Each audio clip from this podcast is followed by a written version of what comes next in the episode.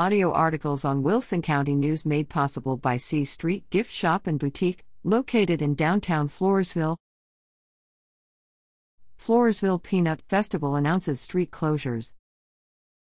D Street from 4th Street to 2nd Street, Wednesday, October 6, starting at 2 p.m., through Sunday, October 10th, at midnight, 3rd Street from D Street to B Street, Friday, October 8th, 7 a.m., through Sunday, October 10th, at 7 a.m. C Street from 4th Street to 2nd Street, Friday, October 8th, 2 p.m., through Sunday, October 10th, at noon C Street and 4th Street intersection, Saturday, October 9th, from 9 a.m. to 2 p.m. 2nd Street from B Street to C Street, C Street from 2nd Street to 3rd Street, Friday, October 8th, starting at 3 p.m. for the Kiddie Parade C Street from the east side of the street, including middle of the street parking, Friday, October 8th, starting at midnight through Sunday, October 10th, at 7 a.m.